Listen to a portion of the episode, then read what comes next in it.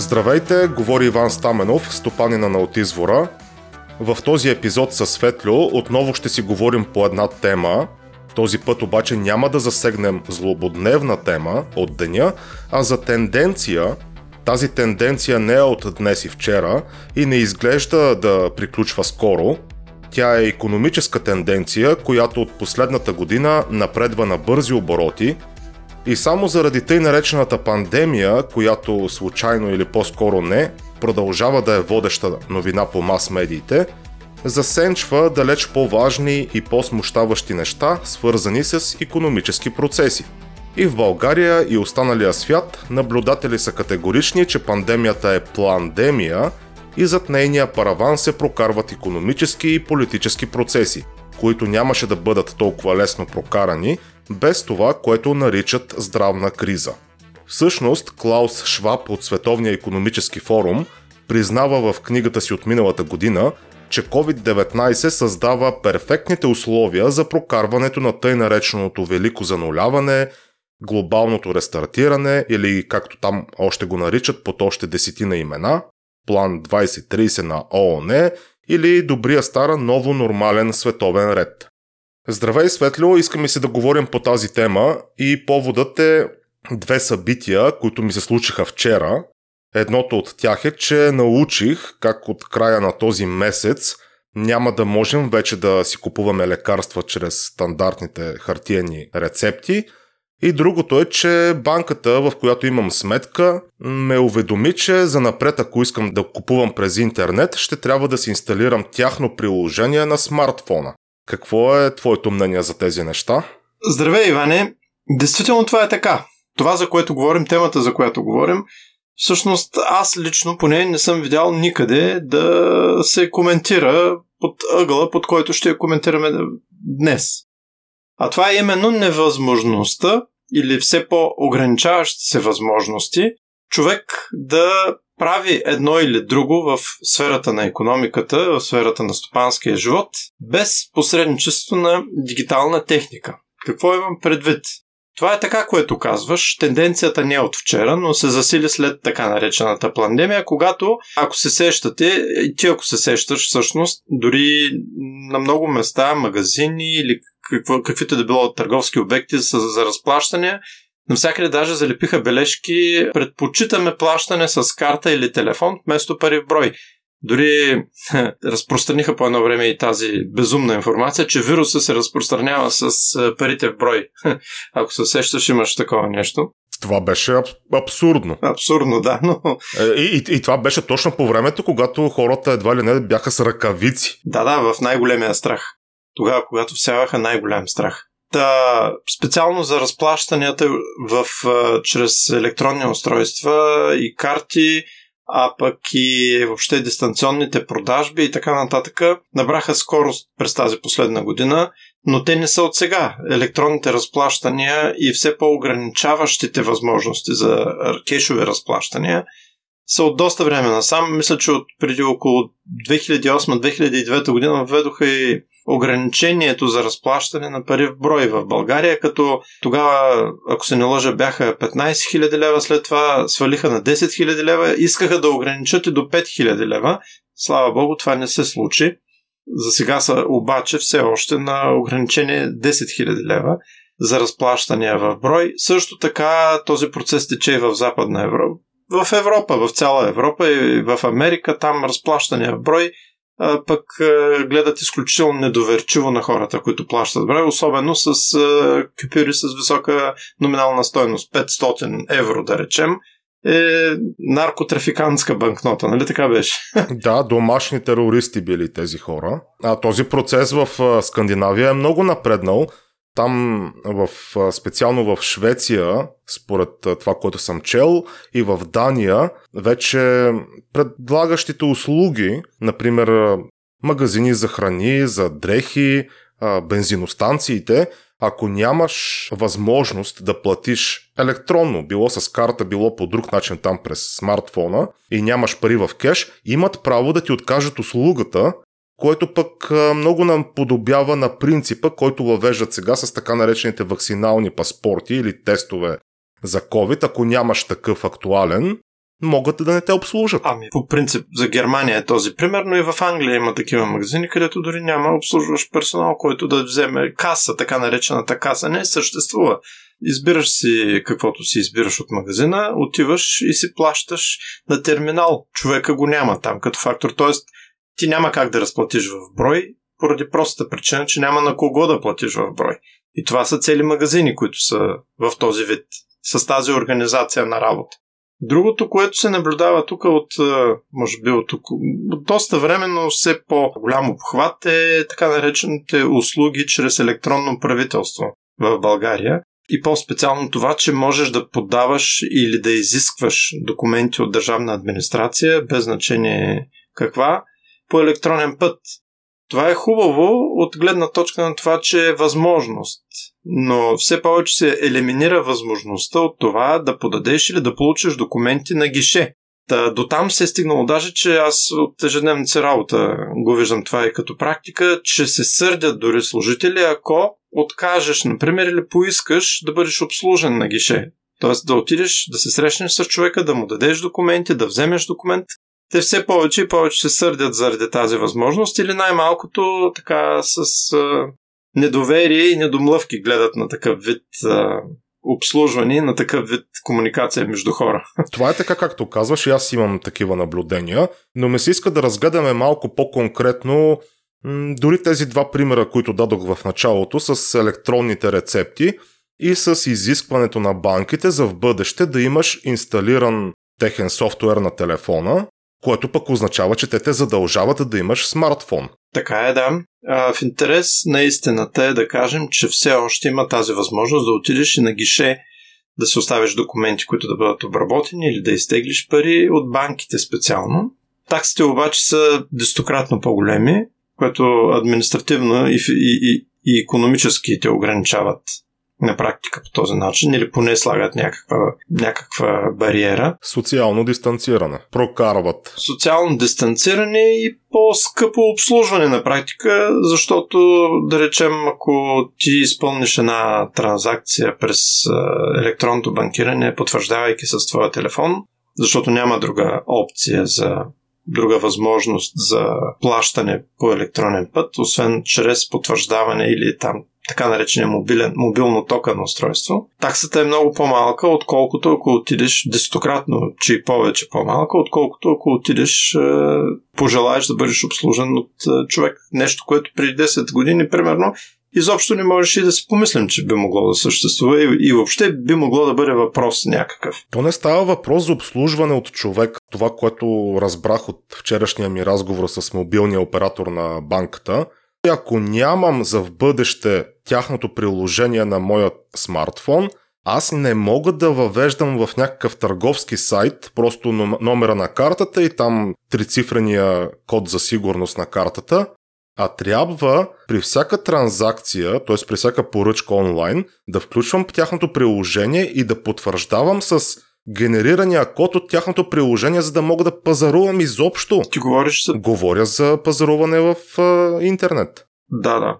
Ами да, този процес пазаруване се изнася много в интернет. Искам да обясним на хората какъв е проблема с това нещо. Проблема е, че тези, тези устройства и тези технологии, т.е. този мобилен смарт телефон, той в един момент може да попадне в нашето тяло под една или друга форма, нали така? Или бъркам. В, в един момент сега те задължават да имаш смартфон, после ще ти кажат, че има нещо по-удобно от смартфона. Със сигурност. Което можеш да носиш навсякъде с себе си или в себе си. А предвид и планираните економически и енергийни кризи, т.е.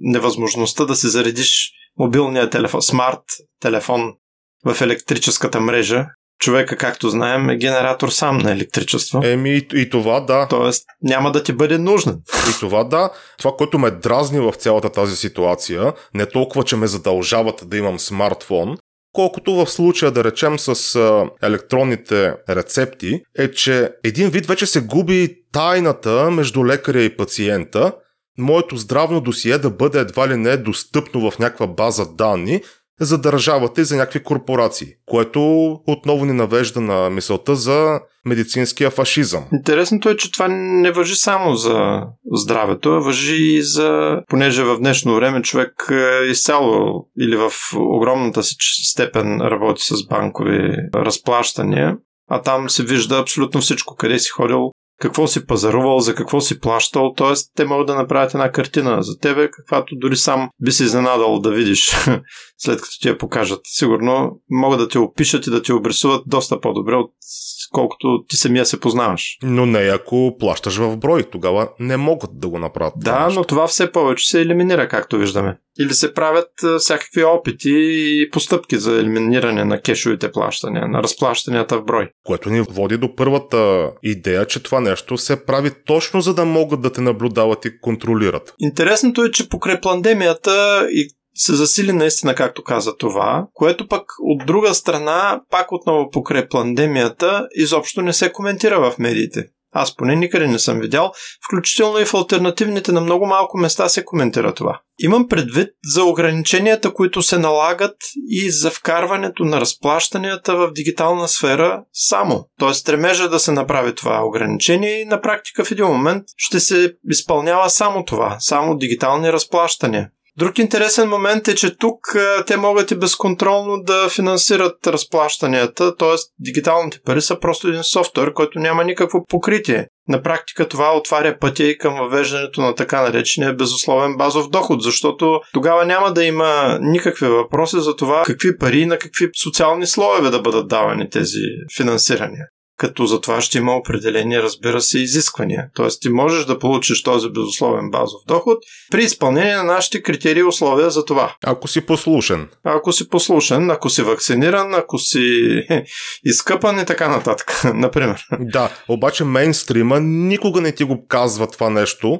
т.е. никога не коментира отрицателните страни на тази тенденция, а винаги захаросва, карамелизира, даже и глазура слага отгоре – как едва ли не това било за да се ограничи финансирането на тероризма, за да се ограничи прането на пари, което е пълна глупост, защото аз доколкото знам, много по-лесно е да се правят финансови измами чрез киберпрестъпления, т.е. когато парите са само електронни, и в същото време корпорациите си имат фалшиви корпорации копия в други юрисдикции, в други държави, така наречените офшорки, и пак могат да си перат парите. И тук няма никакво значение дали са кеш или не са кеш. Няма никакво значение каква и къде се намира тази корпоративна структура. Така е направена, че зад нея реално да не се знае кой е реалният собственик. От там нататъка какво прави с финансите си е пълна енигма и къде точно се случват. Изобщо не става въпрос за ограничаване на сива економика, за борба с тероризъм и така нататък. Става въпрос за контрол тотален контрол над човека, без изключения. Добре, Светло, да те питам според тебе, защо хората не се вълнуват от това нещо, че те губят альтернативите да си предлагат да си подават аналогово документи, войната срещу парите в брой? Наистина ли заради едното така наречено удобство, те са готови да жертват свобода? Съвременният човек според мен е свикнал да живее удобно и лесно.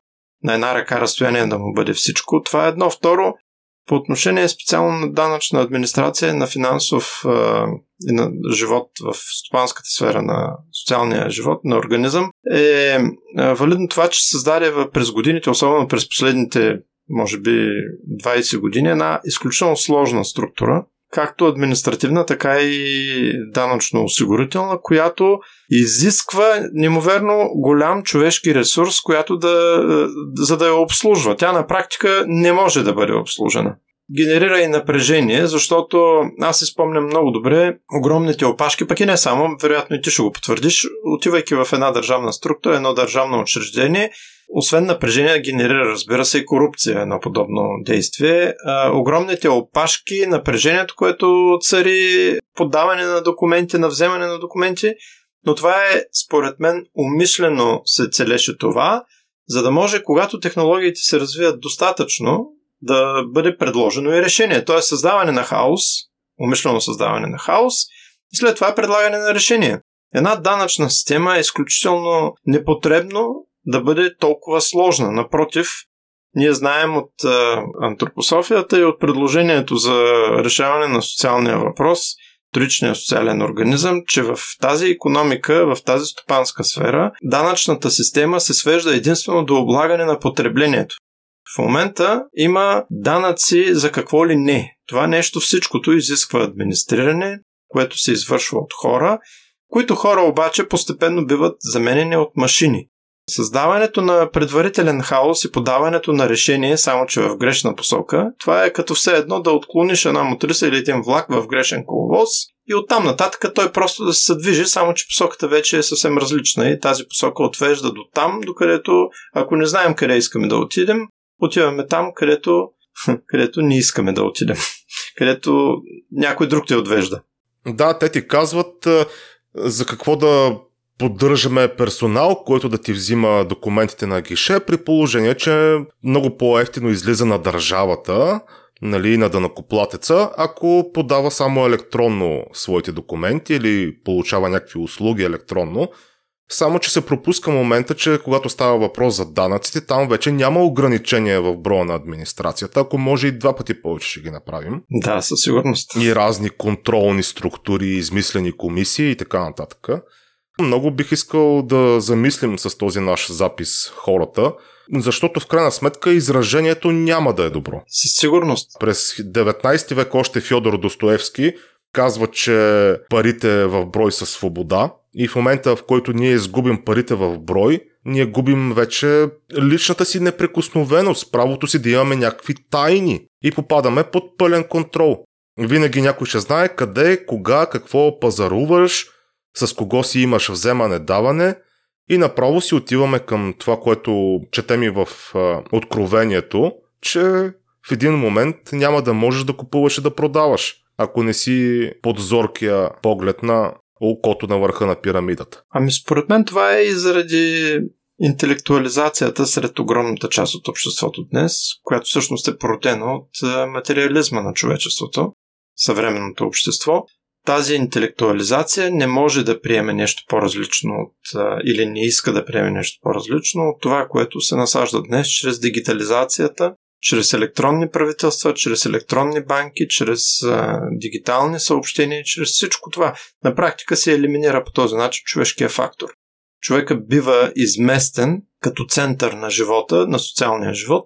Основен център или основна роля играе машината, това е, може би, търсената. Не може би, а това е, те в прав текст се оказва, търсената четвърта индустриална революция и новия начин на стопански живот, който ще се води. Това със сигурност ще поквари огромна част от света. Аз нямам съмнение в това, защото именно поради тази причина интелектуализацията и удобството, което създава, но и от Штайнер знаем, че мързела ще погуби човека, нали? Така е казал и той. Мързела да мисли. Мързела да мисли, но то е свързано.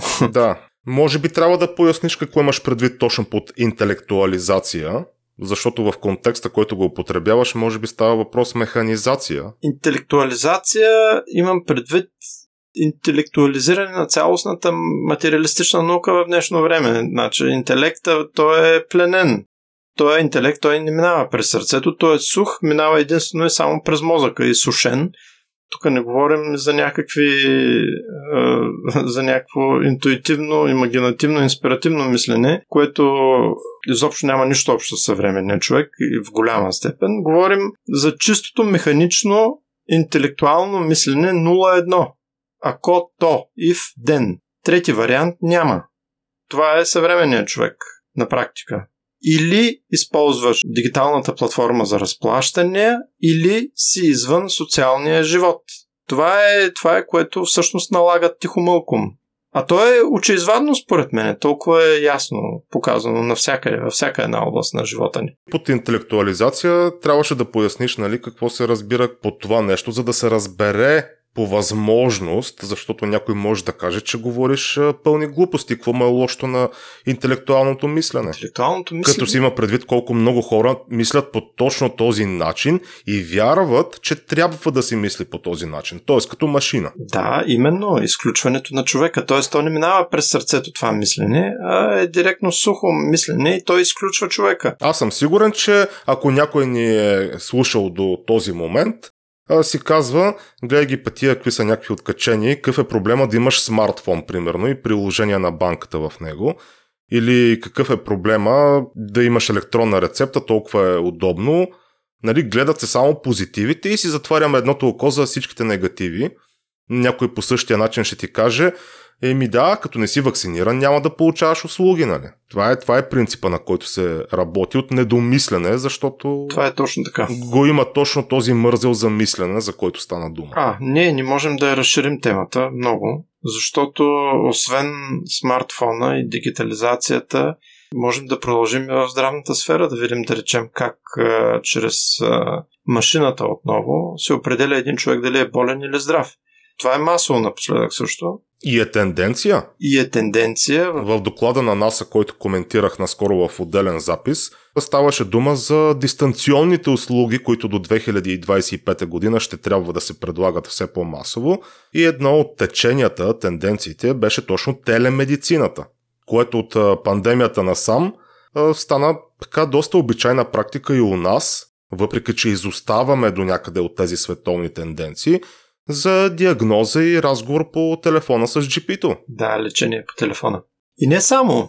Включително и а, за норма се приема единствено и само това какво показват а, резултати от а, тестове, които машината предлага като вариант и възможност.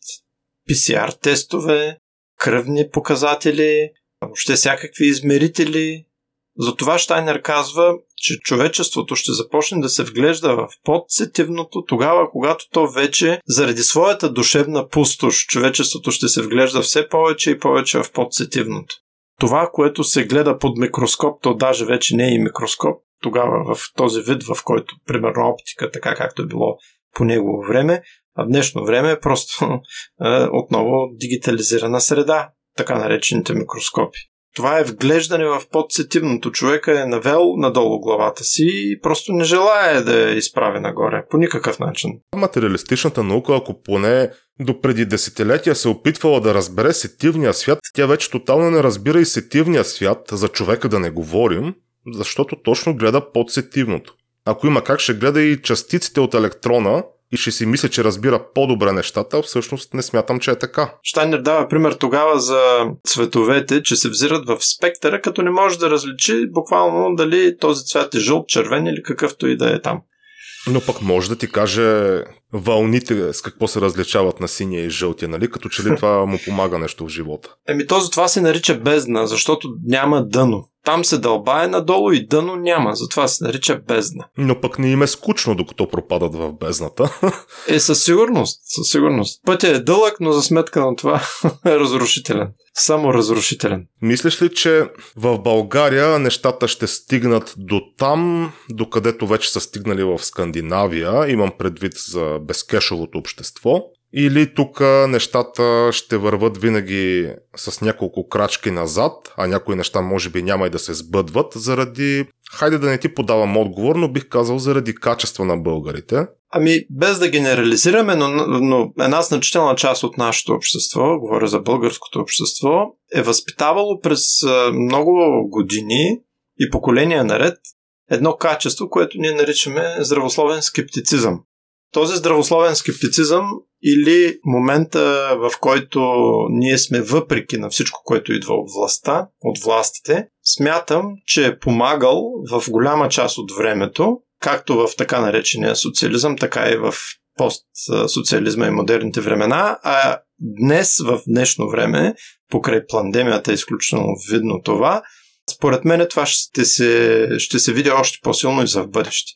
Така че да, смятам, че то е видно. Ние, ние сме не само много назад в това отношение, примерно сравнено с Скандинавия или Западна Европа, но смятам, че не само, че ще изоставяме още повече, но мисля, че ще ги оставим да се вървят сами в тази посока, ако те не искат да спрат. Смятам, че тази част от българското общество ще каже не на този съвременен начин на живот, към който ни тикат. Това се отнася по принцип за източноевропейските народи. Да, и аз имам такива наблюдения. Пак, без да генерализираме, но. Защото гледам тук, премахнаха да речем отчитането за здравната каса. Много лекари ме ползват като един вид технически сътрудник да им помагам в месечните отчети пред здравната каса, защото имам наблюдение хора така над нашата възраст, от по-горните поколения, те просто не могат да се оправят с всичките тези програми, машини, Даже хората над 50 годишна възраст си търсят и до ден днешен от старите телефони и слушалки, защото не могат да се оправят с смартфон. И какво банката ще им каже, ако нямаш смартфон и нашето приложение, няма да можеш да купуваш през интернет? Еми, доколкото да пазаруват през интернет по стария начин, се оправят. Мисля, че естествени спънки ще има, а дали българите, пък и човечеството, доколкото се пробужда, ще даде някакъв отпор на този поход към пълен контрол и тирания, не знам. Аз мисля, да, да, извинявай. Да, да, да завършим нещо позитивно. Ами, не знам дали ще прозвучи позитивно, но този здравословен скептицизъм, според мен, е, който се наблюдава в една част от нашето общество, той го има, но според мен той не е или в голямата си част от тези хора, те не го прилагат съзнателно. Но този здравословен скептицизъм трябва да се от него трябва да се роди една съзнателна форма на не само на отпор на това, което се предлага като система и като бъдеще, а на едно съзнателно решение на и альтернатива на това, което се предлага за бъдеще. И тази съзнателна альтернатива трябва да се изгради от тези хора за да може да се покаже, че ето това не е единствения и възможен само ваш начин, по който да може да се организира живота в социалния организъм. Да, т.е. глобалното зануляване, великото зануляване, сега каквото и да си говорим, се извършва от престъпници, от хората, които десетилетия наред са показвали, че те създават проблемите, след което ти предлагат решенията си. Това е безумно за мене. Просто можем да кажем, че альтернатива има, поне ние двамата с тебе и нали, читателите на от извора смятаме, че има альтернатива. Това е троичния социален ред. И ако този подкаст достигне до по-широка публика, поинтересувайте се какво представлява този троичен социален ред, по възможност без предразсъдъци. Книгата има книжен вариант, но всичките материали, издаваните и неиздаваните в книжен формат, ги разпространяваме напълно безплатно в отизвора да пратим хората да четат, нали така? Ами да, днешно време чрез просвещението човек трябва и да се посвещава. Ние лека по лека в бъдещи епизоди с теб ще си говорим повече на темата за троичния ред и какви проблеми може да реши текущи и предстоящи. Надявам се да не е прекалено късно. Ами не, не мисля, че е късно. Напротив дори, хората все повече ще се питат за альтернативи на това, което им се предлага и все повече ще търсят альтернативи. Аз съм и оптимист, и реалист в някаква степен, за разлика от така наблюдатели, социолози, оформящи съзнанието и мисленето на хората известни. Аз съм оптимист и реалист, пак още веднъж ще повторя, за това, което идва сред нашето общество и последната година и половина така ми показа, че наблюдавайки какво се случва у нас, правейки паралели и сравнения с това какво се случва навън, има редица примери, че альтернативата ще се роди тук, може би не само тук ден, но тук ще има альтернатива на това, което се предлага като бъдеще. Може и да не е в цялото общество, но със сигурност сред различни отделни групи на нашия социален организъм. Със сигурност ще се запази този скептицизъм, който дори може да не е много дълбоко осмислена да произлиза заради просто вродената антипатия на българина към определени решения от определени източници – Типичен пример е това, което става сега с вакцинационния поход и това, че 70% от българите казват един вид майната ви.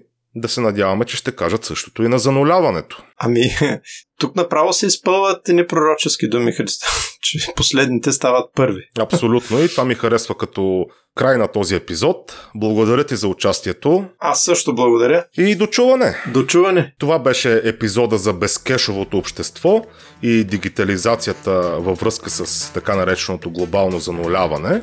До скоро, Иван Стаменов със Светлю за От извора.